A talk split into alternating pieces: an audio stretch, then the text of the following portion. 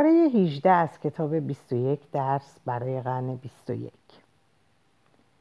تروریسم هسته‌ای می شود تحلیل بالا از تروریسم به طوری که طی دو هفته اخیر شاهدش بودیم و اونطور که اکنون خود را در خیابانهای نیویورک، لندن، پاریس و تلاویو نشان می‌دهد صدق می کند.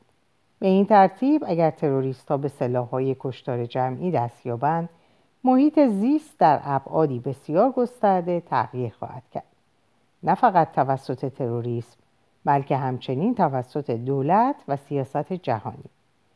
اگر سازمان های بسیار کوچکی که متعصبین معدودی را نمایندگی می کنند بتوانند تمام شهرها را تخریب کنند و میلیون ها نفر را به قتل برسانند آنگاه دیگر هیچ فضای عمومی بری از خشونت سیاسی وجود نخواهد داشت. بنابراین در حالی که تروریسم کنونی بیش از هر چیز یک نمایش است تروریسم هسته‌ای آینده تروریسم سایبری یا تروریسم زیستی تهدیدات بسیار گسترده تری را به وجود می آورند و مستلزم واکنش بسیار گسترده تری از جانب دولت ها خواهند بود. ما دقیقا به همین دلیل باید با احتیاط کامل چنین سناریوهای فرضی آینده را از حملات تروریستی کنونی که تا کنون شاهدش بوده ایم از هم تمیز دهیم. وحشتی که تروریست ها ممکن است روزی با دست یافتن به بمب هسته‌ای و تخریب نیویورک و لندن ایجاد کنند توجیه کننده ی واکنش افراطی هیجانی نسبت به تروریستی که ده نفر را با یک مسلسل دستی و یا با به زیر گرفتن آبرین توسط کامیونی می‌کشد نیست. دولت ها باید بسیار مراقب باشند تا شروع به اعدام تمام گروه های مخالف نکنند. به این بهانه که اینها ممکن است روزی سعی در به دست آوردن سلاحهای هسته‌ای کنند یا خودروهای مستقل را حک کنند و آنها را به ناوگانی از ربات‌های کشتار جمعی بدل کنند. دولت ها علاوه بر این که باید طبعا بر گروه های بنیادگرا نظارت داشته باشند و مانع از دستیابی آنها به سلاح های کشتار جمعی شوند بلکه همچنین ملزم هستند تا, تا میان وحشت ناشی از تروریسم هسته‌ای و دیگر سناریوهای تهدید کننده تعادل ایجاد کنند ایالات متحده تریلیون, تریلیون ها دلار و یک توان عظیم سیاسی را برای پروژه جنگ با ترور خود به هدر داد. طی دو دهه اخیر جورج دبلیو بوش، تونی بلر، باراک اوباما و وزارتخانه های آنها می توانند تا حدودی محقانه استقلال کنند که با تعقیب و آزار تروریستا آنها را وادار می کنند تا به جایی فکر کردن به بمب‌های هسته‌ای بیشتر به حفظ بقای خود باشد پس ممکن است که آنها دنیا را از یک یازدهم یک یازدهم سپتامبر هسته‌ای نجات داده باشند اما از آنجا که این یک ادعای کذب است اگر ما پروژه جنگ با ترور را به راه نمیانداختیم القاعده به سلاحهای هسته‌ای مجهز می‌شد. پس قضاوت در مورد صحت و سقم آن هم مشکل خواهد بود. ولی ما می توانیم مطمئن باشیم که آمریکا و متحدینش با اعمال پروژه جنگ با ترور نه تنها مسبب خرابی های عظیمی در سراسر دنیا شدند بلکه همچنین متحمل آنچه که اقتصاددانان یعنی ضرر از دست دادن موقعیت های دیگر مینامند شدند.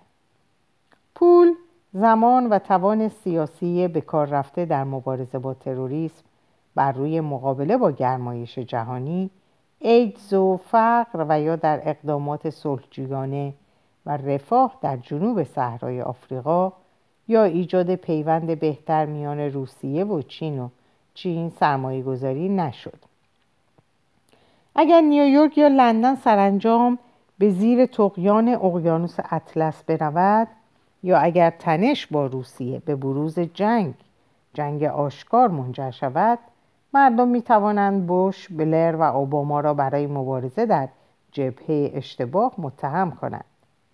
تعیین اولویت در زمان جاری مشکل است. اما بعد از آنکه اتفاق افتاد بسیار آسان است که اولویت ها را حدس بزنیم.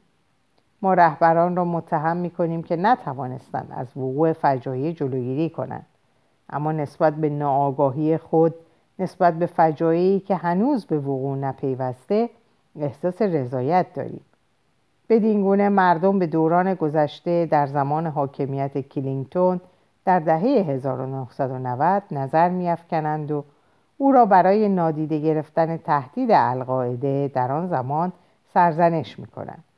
اما در دهه 1990 افراد معدودی بودند که می توانستند تصور کنند که تروریست های اسلامی روزی با کوبیدن یک هواپیمای مسافربری به آسمان خراش های نیویورک یک درگیری جهانی را مشتعل کنند.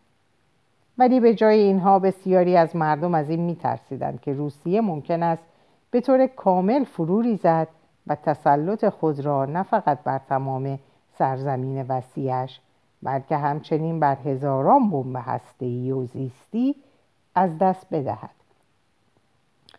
نگرانی دیگر این بود که جنگ های خونین یوگسلاوی, یوگسلاوی, یوگسلاوی سابق به دیگر نقاط اروپای شرقی سرایت کند و منجر به ایجاد تخاصماتی میان مجارستان و رومانی بلغارستان و ترکیه یا لهستان و اوکراین شود. بسیاری حتی احساس بدتری نسبت به پیوند مجدد آلمان داشتند. فقط چهار و نیم دهه بعد از سقوط رایش سوم افراد زیادی هنوز در درون خود نسبت به قدرت آلمان ترس داشتند. آیا آلمان بری از تهدید اتحاد شوروی به یک ابرقدرت بدل خواهد شد و بر قاره اروپا تسلط خواهد یافت؟ و در مورد چین چه اتفاقی خواهد افتاد؟ شاید چین به دنبال اختار فروپاشی بلوک شوروی اصلاحاتش را متوقف کند و به خط سیاست خشک ماویستی بازگردد و سر از یک نسخه گسترده کره شمالی درآورد. این سناریوهای ترسناک امروزه برای ما مسخره به نظر می رسند زیرا می‌دانیم که تحقق نیافتند وضعیت در روسیه تثبیت شد. اکثر کشورهای اروپای شرقی در روند صلحآمیزی به پیمان اروپا پیوستند. آلمان متحد امروز به عنوان نماینده صلح جهانی مورد تحسین قرار می‌گیرد و چین به موتور محرکه اقتصاد جهانی بدل شده است. این همه بخشم به لطف سیاست های سازنده آمریکا و اروپا میسر گردید آیا عاقلانه تر این می بود که آمریکا و پیمان اروپا به جای تمرکز بر شرایط بلوک شوروی سابق یا چین در دهه 1990 به افراتیون اسلامی بپردازند؟ ما نمی توانیم خود را در مقابل احتمالات بسیار زیادی آماده کنیم از این رو با اینکه باید طبعا از تروریسم هسته‌ای جلوگیری کنیم اما نمی توانیم آن را در دستور کار بشری در اولویت شماره یک قرار دهیم و قطعا نباید از تهدید فرضی تروریسم هسته‌ای به عنوان توجیهی برای واکنش اقرار آمیز نسبت به تروریسم معمولی استفاده کنیم. اینها مشکلات متفاوتی هستند که راه حل‌های خاص خود را می‌طلبند. اگر علیرغم تلاش‌های ما گروه های تروریستی سرانجام به سلاح های کشتار جمعی دست یابند به سختی می توانیم پی ببریم که نبردهای سیاسی چطور باید هدایت شود. اما هرچه باشند بسیار متفاوت از کمپین های ترور و ضد ترور ابتدایی قرن 21 خواهند بود. اگر دنیا در سال 2050 آکنده از تروریست های هسته‌ای و تروریست های زیستی شود قربانی این ترورها کنجکاوانه به دنیای گذشته 2018 نگاه خواهند کرد و با تهرنگی از ناباوری خواهند گفت چطور مردمی که در چنان امنیتی زندگی می‌کردند تا به آن حد وحشت زده بودند احساس خطر کنونی ما طبعا فقط با تروریسم تقصیه نمی شود. بسیاری از متخصصین و مردم عادی از این میترسند که جنگ جهانی مثل صد سال پیش جایی در همین نزدیکی هاست. یعنی شبیه به همان سناریوهایی که در فیلم ها نمایش می‌دهند. به نظر می رسد که در سال 2018 تنش های فضاینده میان قدرت های بزرگ به همراه مشکلات بغرنج جهانی آنطور که در سال 1914 شاهدش بودیم ما را به سمت یک جنگ جهانی بکشاند. آیا این استراب موجهتر از وحشت اقراق آمیز ما از تروریسم است؟ جنگ. حماقت بشری را هرگز دست کم نگیرید. در دهه های اخیر صلحآمیزترین دوران در تاریخ بشری بوده است. امروز تنها یک درصد از مردم در اثر خشونت انسانی میمیرند در حالی که این رقم در قرن بیستم پنج درصد و در جوامع کشاورزی اولیه 15 درصد بوده است اما پس از بحران مالی جهانی سال 2008 وضعیت بین المللی به سرعت رو به وخامت می رود. جنگ طلبی موجوار باز می گردد و مخارج نظامی سر به فلک می. مردم عادی و متخصصین از این می ترسند که همانطور که قتل ولیعهد اتریشی در 1914 آتش جنگ جهانی اول را افروخت. در سال 2018 هم حادثه ای در بیابان سوریه یا حرکت ناسنجیده ای در شبه جزیره کره تخاصمات جهانی را شعله بر کنند با توجه به تنش های رو به رشد در جهان و ویژگی های شخصیتی رهبران در واشنگتن پیونگیانگ در کره شمالی و چندین مکان دیگر قطعا جای نگرانی است اما چند تفاوت کلیدی بین سالهای 2018 و 1914 وجود دارد خصوصا در سال 1914 تمایل زیادی برای جنگ در میان حاکمان سراسر دنیا وجود داشت زیرا آنها موارد مشخص زیادی را می که نشان می‌داد چطور جنگ ها به رونق اقتصادی و افزایش قدرت سیاسی کمک می کنند. اما برخلاف آن زمان در سال 2018 به نظر می رسد که جنگ یک پدیده رو به انقراض باشد. امپراتوری های بزرگ از دوران آشوریان و سلسله قین بر پایه تسخیرهای خشونتآمیز برپا شدهاند. در سال 1914 هم تمام قدرت های بزرگ موقعیت خود را مدیون موفقیت در جنگ ها بودند. برای مثال امپراتوری ژاپن به لطف پیروزی هایش بر چین و روسیه به یک قدرت محلی بدل شد. آلمان بعد از پیروزی هایش بر اتریش، مجارستان و فرانسه بهترین سگ اروپا شد و بریتانیا هم گسترده ترین و موفق ترین امپراتوری جهان را با یک سلسله جنگ های کوچک, زخ... کننده در سراسر جهان برپا کرد. بریتانیا در سال 1882 مصر را اشغال کرد و در نبرد تعیین کننده تلل کبیر تنها 57 سرباز را از دست داد. در حالی که اشغال یک کشور مسلمان در این روزها می‌تواند برای غرب یک کابوس باشد. بریتانیا در فتح تلل کبیر با مقاومت کمی روبرو شد و برای بیش از شش دهه و دره نیل و آبراه حیاتی سوئز احاطه یافت. قدرت های اروپایی دیگر از بریتانیا تقلید کردند و دولت ها در پاریس، روم و بروکسل به فکر درنوردیدن خاک ویتنام، لیبی یا کنگو افتادند. و تنها ترس آنها این بود که نیروی دیگری قبل از آنها آن مکانها را تسخیر کند. حتی آمریکا هم قدرت عظیم خود را بیش از آن که مدیون فعالیت های اقتصادی صرف خود باشد مرهون فعالیت های نظامی است آمریکا در سال 1846 مکزیک را اشغال کرد و کالیفرنیا، نوادا، اوتا، آریزونا، نیومکسیکو و بخشی از کلرادو، کانزاس، ویومینگ و اوکلاهاما تسخیر اوکلاهاما را تسخیر کرد. معاهده صلح نیز پیوست قبلی آمریکایی تگزاس را تایید کرد. آمریکا بهای این فتوحات را که دو و سه میلیون کیلومتر مربع زمین را به خاک آمریکا اضافه می‌کرد با از دست دادن تقریبا 13 هزار سرباز آمریکایی پرداخت. بیش از مجموع مساحت کشورهای فرانسه، بریتانیا، آلمان، اسپانیا و ایتالیا. آن هزاره به آن صورت به پایان رسید.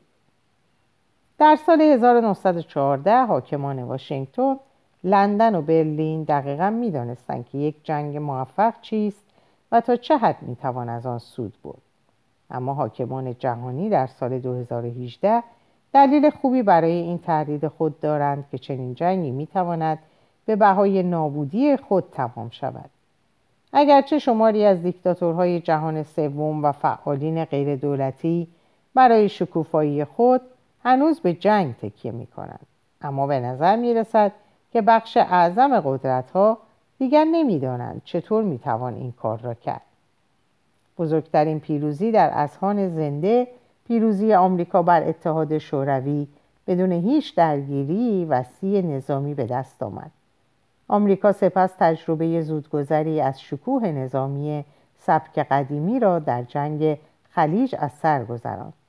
اما این فقط آمریکا را اقوا کرد تا میلیاردها بر شکست مفتزهانه و حقیرانه نظامی در عراق و افغانستان از دست بدهد چین به عنوان قدرت شکوفای ابتدای قرن 21 از دوره تسخیر ناموفق ویتنام در سال 1979 به بعد محتاطانه از هر درگیری نظامی خودداری کرد و پیشرفتش منحصرا مدیون تلاش های اقتصادیش است چین برای موفقیت خود از ژاپن، آلمان و ایتالیای قبل از دوران 1914 تقلید نکرد بلکه از معجزه های اقتصادی ژاپن، آلمان و ایتالیای بعد از دوران 1945 پیروی کرد.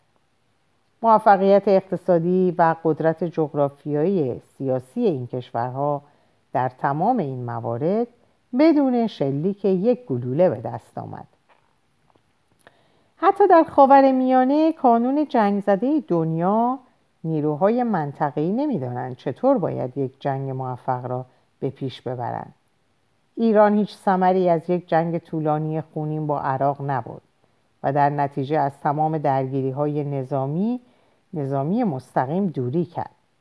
ایرانی ها جنبش محلی از عراق گرفته تا یمن را تأمین مالی و نظامی کردند و سپاه پاسداران خود را برای کمک به متحدینشان در سوریه و لیبی فرستادند اما تا کنون نسبت به اشغال کشورها محتاط بودند ایران اخیرا قاعدتا حاکم منطقه شده اما نه به واسطه پیروزی درخشانی در میدان جنگ آمریکا و عراق به عنوان دو دشمن اصلیش در جنگی درگیر شدند که هم عراق را ویران کرد و هم شوق آمریکا را برای باطلاق خاورمیانه از بین برد.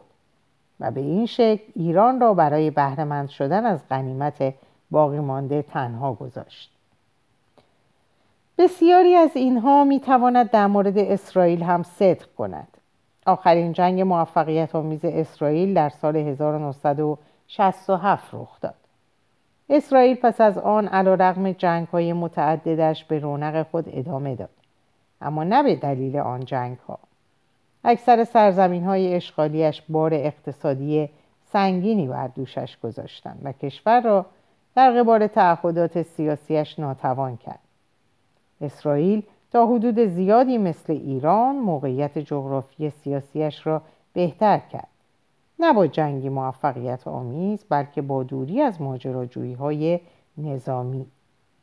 هنگامی که جنگ دشمنان سابق اسرائیل در عراق، سوریه و لیبی را به ویرانی کشانید اسرائیل از درگیری ها بر کنار آمد.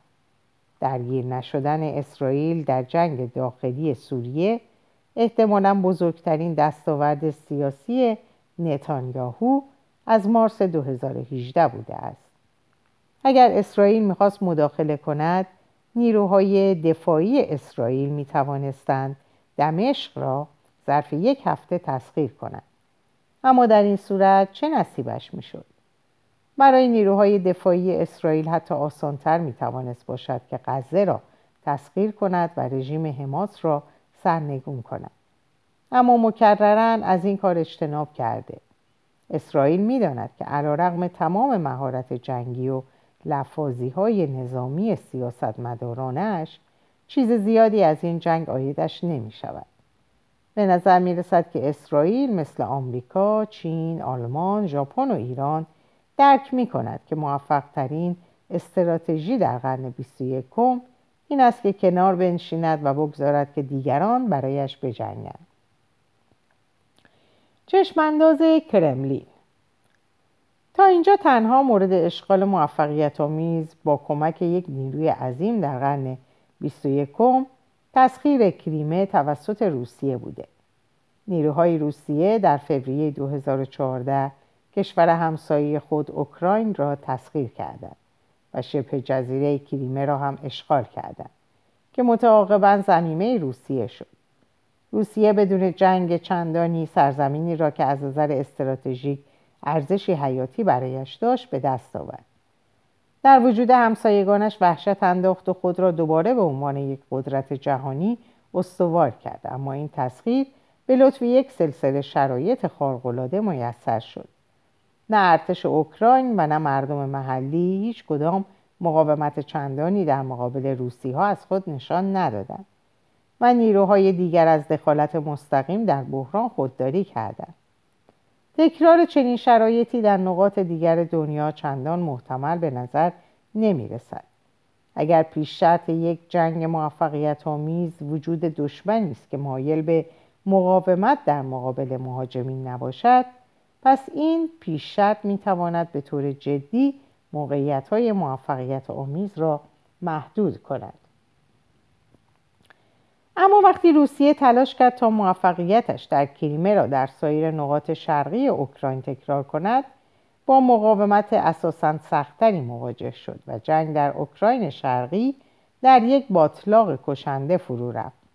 بدتر این بود که از چشمانداز مسکو جنگ موجب برانگیختن احساسات ضد روسی در اوکراین شد و این کشور را از مقام متحد به دشمن قسم خورده تنزل داد. درست همانطور که موفقیت آمریکا در جنگ خلیج آن را وسوسه کرد تا نفوذ خود را در عراق گسترش دهد. پیروزی در کریمه روسیه را اقوا کرد تا نفوذ خود را در اوکراین وسعت دهد. اگر همه جنگ های روسیه در قفقاز و اوکراین در ابتدای قرن 21 را به حساب آوریم به سختی می توانیم آنها را موفقیت آمیز توصیف کنیم. این جنگ ها اگرچه منزلت روسیه را به عنوان یک قدرت بزرگ تقویت کردند اما همچنین بیاعتمادی و خصومت نسبت به این کشور را افزایش دادند. این جنگ ها در ابعاد اقتصادی اقدامات ناموفقی بودند. مناطق توریستی در کریمه و کارخانجات نفرت انگیز در لوهانسک و دونسک به سختی بهای جنگ را می‌پردازند. قطعا خسارت های ناشی از ورشکستگی اقتصادی یا پیامدهای بین المللی را جبران هم نمی کنند.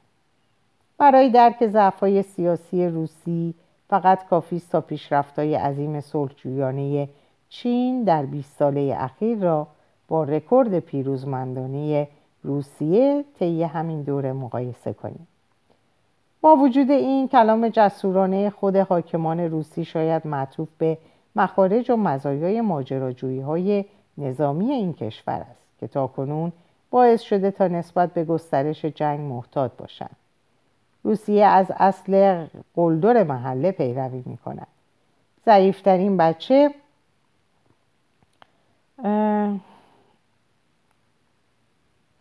بچه را انتخاب کن و او را خیلی نزن تا آقا معلم دخالت کنه. اگر پوتین جنگش را با انگیزه های استالینی یا پتر کبیر و یا چنگیزخان به پیش می برد آنگاه تانک های روسی اگر نه تا ورشو و برلین اما تا تلفیس و کیف پیش می رفتن. اما پوتین نه چنگیز است و نه استالین به نظر می رسد که او از هر کس دیگری بهتر می داند که کشی نظامی در قرن 21 چندان راه بردی ندارد و یک جنگ موفق جنگی محدود است. پوتین علا رقم بمباران های بیرحمانه هوایی روسی در سوریه مواظب بوده تا حضورش در جنگ را به حداقل برساند تا تمام پروازهای جدی را به عهده دیگران بگذارد و از گسترش جنگ به کشورهای همسایه جلوگیری کند. در حقیقت از نگاه روسیه تمام این حرکت های بظاهر تهاجمی در سالهای اخیر گشایشی برای یک جنگ جهانی جدید نبودند بلکه تلاش هایی بوده تا حرکت های تدافعی آیندهش را به عقب اندازد روسیا می توانند محقانه اعلام کنند که پس از عقب نشینی های صلحآمیز خود در اواخر دهه 80 و اوایل دهه 90 با آنها به عنوان دشمن شکست خورده رفتار شده.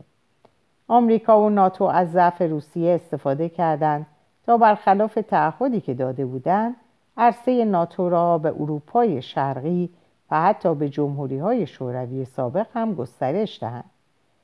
غرب مصالح روسی در خاور میانه را نادیده گرفت. سرب و عراق را به بحانه های واهی اشغال کرد و به طور کلی برای روسیه روشن ساخت که فقط می‌تواند بر نیروی نظامی خود برای حفاظت از مناطق تحت نفوذش در مقابل تهاجمات غربی تکیه کند حرکت های نظامی اخیر روسیه از یک چنین چشماندازی می‌تواند به همان اندازه که ولادیمیر پوتین را زیر سوال می‌برد بیل کلینگتون و جورج دبلیو بوش را نیز مورد سرزنش قرار دهد. فعالیت های نظامی روسیه در گرجستان، اوکراین و سوریه طبعا ممکن است بهانه برای گشایش یک اقدام نیرومند امپراتوری باشد.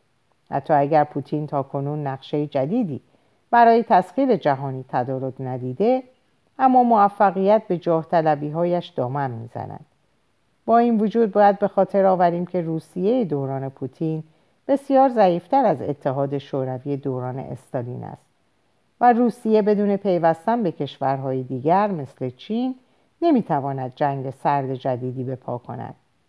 حال چیزی در مورد جنگ جهانی تمام ایان نمی‌گوییم روسیه 150 میلیون جمعیت دارد و تولید ناخالص ملیش به چهار تریلیون دلار می‌رسد و چه به لحاظ جمعیت و چه تولید در مقابل آمریکا با 325 میلیون جمعیت و 19 تریلیون دلار تولید و پیمان اروپا با 500 میلیون جمعیت و 21 تریلیون دلار تولید کم می آورد.